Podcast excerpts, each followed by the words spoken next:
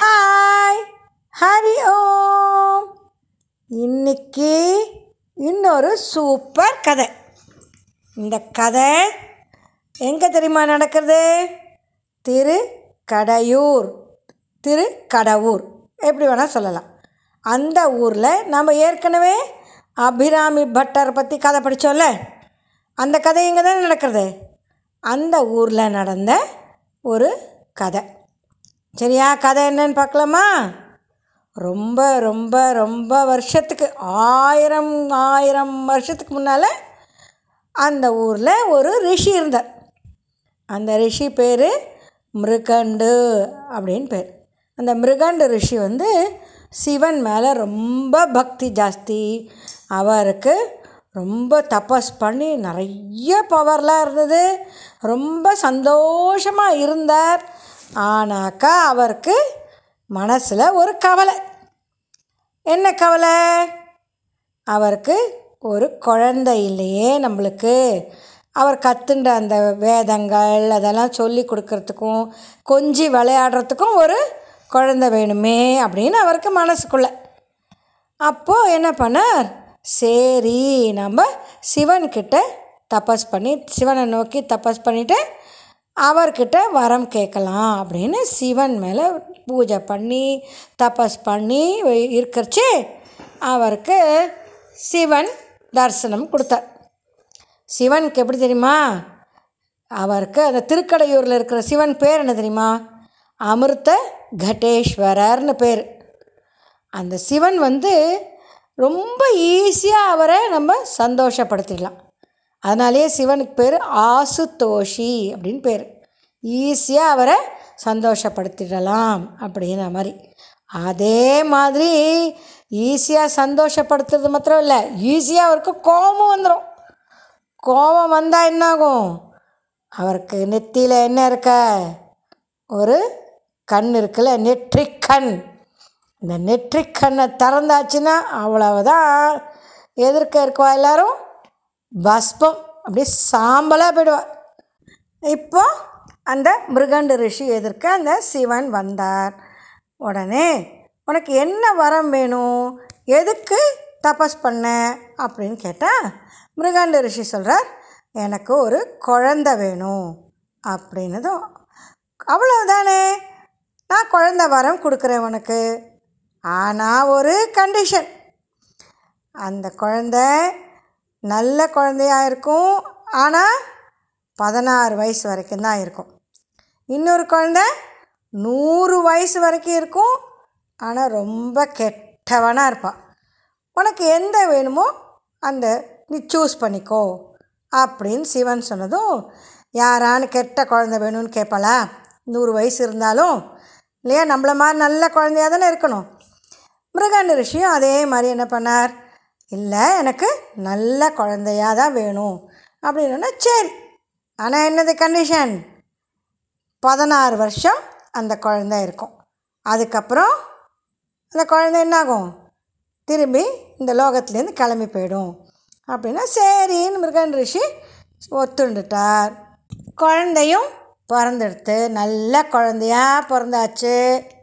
சிவன் வரம் கொடுத்த மாதிரியே ஒரு அழகான குழந்தை பிறந்தது. அந்த குழந்தைக்கு மிருகண்டு ரிஷியோட பையன் தானே. அதனால் மார்கண்டேயன்னு பேர் வச்சான். மார்கண்டேயன் பிறந்ததுலேருந்தே சிவன் மேலே ரொம்ப பக்தி. எப் அப்பாவும் சிவனை பற்றி தான் வந்து பாட்டு பாடின்னு இருப்பான் ஸ்லோகம் சொல்லின்னு இருப்பான் அவள் அப்பா வந்து நிறைய வேதங்கள்லேருந்து நிறைய சொல்லி எல்லா வேதமும் அவனுக்கு சொல்லி கொடுத்துட்டார். எப்போவும் மனசில் சிவனை தவிர வேற ஒரு நினைப்பே இருக்காது. அது மாதிரி இருக்கிறச்சு கொஞ்சம் கொஞ்சமாக அந்த குழந்த சின்ன குழந்தைலேருந்து அப்புறம் ஒரு பையனாகி அதுக்கப்புறம் பத்து வயசு ஆகி பன்னெண்டு வயசு ஆகி இப்போ எவ்வளோ வயசு வந்துன்னு இருக்க பதினாறு சிக்ஸ்டீன் இயர்ஸ் ஆயின்னு அப்போது அந்த மிருகண்ட ரிஷிக்கும் அவன் ஒய்ஃபுக்கும் அவன் ஒய்ஃப் பேர் என்ன தெரியுமா? மருத் மதி அப்படின்னு பேர். மிருகண்டு ரிஷியோட ஒய்ஃபு மார்கண்டையனோட அம்மா. அந்த அம்மாக்கும் அப்பாக்கும் கொஞ்சம் கொஞ்சமாக கவலை வந்துடுது. என்ன கவலை? பதினாறு வயசு ஆயிடுத்து இந்த குழந்த சிவன் என்ன வரம் கொடுத்துருக்கார்? பதினாறு வயசில் இந்த குழந்த போயிடும் அப்படின்னு சொல்லியிருக்கார். பதினாறு வயசு ஆக போகிறதே இந்த குழந்தை நம்மளை விட்டுட்டு போயிடுமே. ஆனால் அதை அப்படி அந்த மார்க்கண்டேயனுக்கு சொல்லவே இல்லை. அவர் வந்து எதுக்கு திடீர்னு அம்மாவும் அப்பாவும் ரொம்ப வருத்தமாக இருக்கார்? அப்படின்னு நினச்சிருந்தார். ஆனால் அவர் எப்பவும் யாரை நினச்சிட்டு இருப்பார்? சிவனை தானே நினச்சிட்டு இருப்பார். அதனால் தினம் அந்த தினமும் போகிற மாதிரி அன்னைக்கும் வீட்டில் சிவனுக்கு பூஜை பண்ணிவிட்டு அதுக்கப்புறம் பக்கத்தில் இருக்கிற கோவில். எந்த ஊர் கோவில்? திரு கடவுர் அந்த ஊரில் இருக்கிற அந்த சிவனுக்கு பேர் என்ன தெரியுமோ? அமிர்த கட்டேஸ்வரர் ஏன் அமிர்த கட்டேஸ்வரர் பேர் வந்ததுங்கிறதுக்கு இன்னொரு கதை இருக்குது அதை அப்புறம் பார்க்கலாம். அந்த சிவன் கோவிலுக்கு கிளம்பி மார்க்கண்டைய போய் அங்கே உட்காந்து கண்ணை மூடிண்டு தியானம் பண்ணிண்டு சிவன் பற்றி பாட்டு பாடிண்டு சிவன் பற்றி ஸ்லோகம் சொல்லிண்டு கை பாட்டுக்கு பூஜை பண்ணின்னு இருக்கு சிவனுக்கு அழகாக பூவெல்லாம் எடுத்து போட்டுண்டு அப்படியே உக்காந்துருக்கார் அப்போது கரெக்டாக பதினாறு வயசு முடிஞ்சு போச்சு. உடனே என்னாச்சு தெரியுமா? நமக்கெல்லாம் வயசு முடிஞ்சு போச்சு அப்படின்னா யமன் அப்படின்னு யம தர்ம ராஜா. அவரோட அவரோட வேலைக்காரன். அவள் பேர் கிங்கரர்கள்னு பேர். அந்த கிங்கரர்கள் வந்து மார்க்கண்டேயனை கூட்டிண்டு போகணும். பதினாறு வயசு முடிஞ்சு போச்சு. சிவன் கொடுத்த வாரம் ஓவர் அப்படின்னு சொல்லி கூட்டின்னு போகணுன்ட்டு வந்தா இவர் இங்கே பூஜை பண்ணிட்டு இருக்கார். யாருக்கு? சிவனுக்கு. என்னடா அது சிவன்கிட்ட உட்காந்து பூஜை பண்ணிட்டு இருக்கிறச்சு நம்ம போய் எப்படி கூப்பிடுறது? அப்படின்னு பிடிச்சி கையை பிடிச்சி இழுக்கிறா. ம் அவளால் இழுக்கவே முடியல. அவளால் நல்லா ஸ்ட்ராங்காக இருப்பாள் பெரிய மீசை வச்சு இந்த கண்ணெல்லாம் இவ்வளோ இவ்வளோ பெருசு இருந்துட்டு கை கால்லாம் பெருசு பெருசாக உருண்டை உருண்டையாக இவ்வளோ பெருசு மசில்ஸோட ஆனால் அந்த குட்டி அந்த மார்க்கெண்டே எப்படி இருப்பான் பதினாறு வயசு தானே? நார்மல் இப்படி இருப்பார் சின்ன ஒல்லியாக அவர் பாட்டுக்கு பூஜை பண்ணுறச்சே நிறையெல்லாம் சாப்பிட மாட்டார்ல. அதனால் ஒல்லியாக இருப்பார். அதனால் ஈஸியாக இழுத்துடலாம் அப்படின்னு பார்த்தா இத்தனை பேர் கிங்கராஸ் இருக்கா? அவளால் அவரை அசைக்கவே முடியல. உடனே என்னடா பண்ணுறது யம தர்மராஜா கோச்சுப்பார். உடனே உடனே கூட்டின்னு வரணும் பதினாறு வயசு முடிஞ்சு போச்சுன்னா இன்னும் என்ன பண்ணிட்டுருக்கேன் அப்படின்னு கேட்பார் நினச்சிட்டு பயந்துட்டே மொள்ளமாக போய் யமன் கிட்ட போயிட்டு யம தர்மராஜா யம தர்மராஜா எங்களால் மார்க்கண்டேயனை அசைக்கவே முடியல. என்னது? மார்க்கண்டேயன் விட்டு நூண்டு பையன்? சிக்ஸ்டீன் இயர்ஸ் ஆகிறது ஒல்லியாக இருப்பான் அவனை உங்களால் அசைக்க முடியலையா?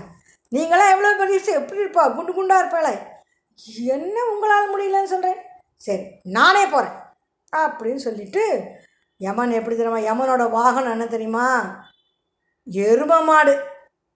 நல்ல கரு கரு கருன்னு எரும மாடு இருக்கும். அதுக்கு மேலே இவ்வளோ பெரிய கொம்பு.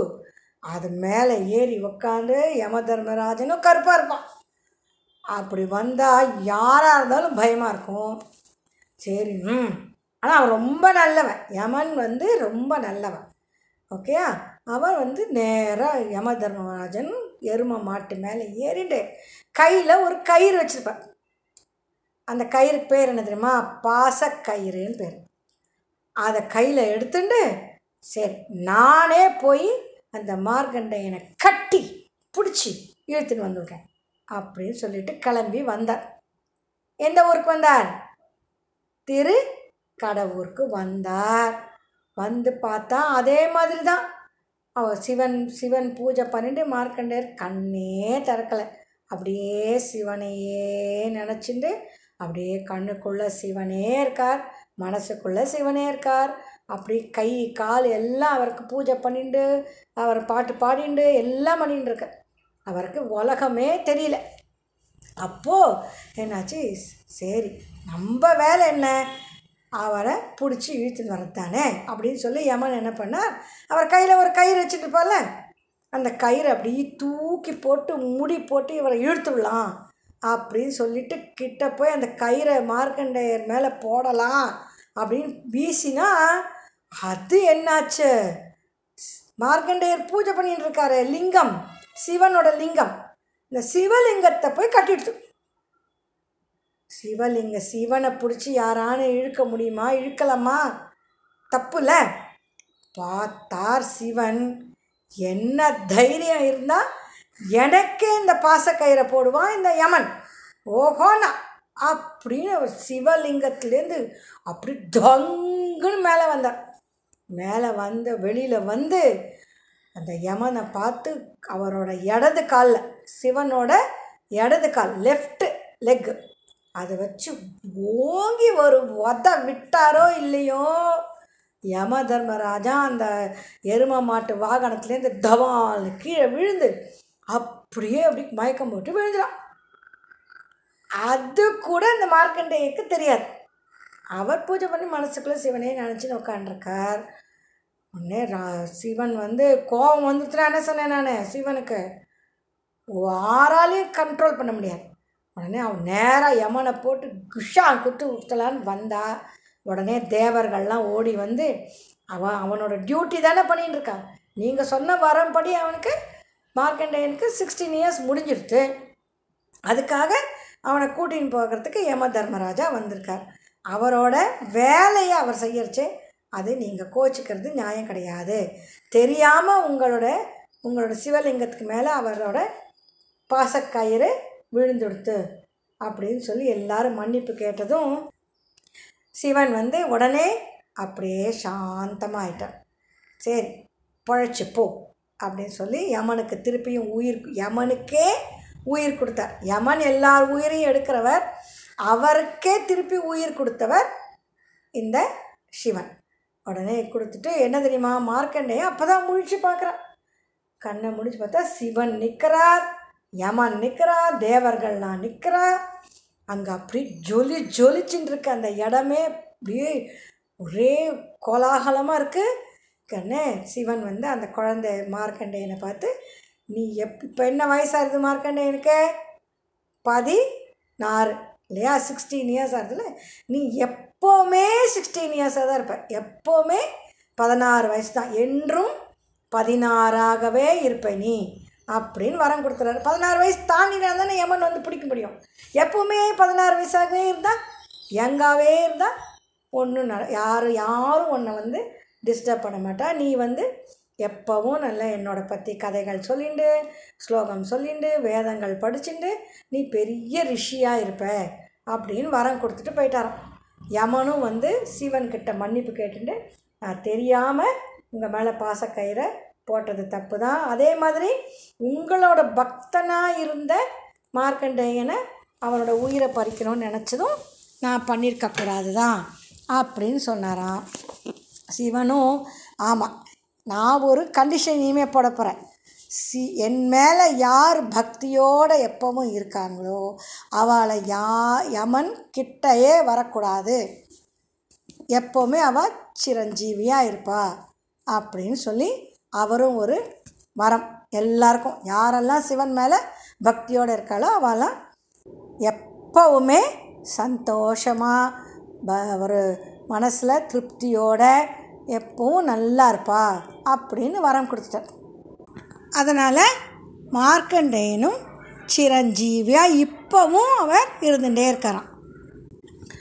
அப்புறம் இந்த அமிர்த கட்டேஸ்வரருக்கு இந்த விஷயத்துக்கு அப் இந்த ஈவெண்ட்க்கு அப்புறம் அவருக்கு இன்னொரு பேர். கால சம்ஹார மூர்த்தி. காலன்னா யமன். யமனையே அவர் காலால் எட்டி உதச்சி அவனோட உயிரே போகிற மாதிரி பண்ணாரோ இல்லையோ? அதனால் கால சம்ஹார மூர்த்தி. சரியா?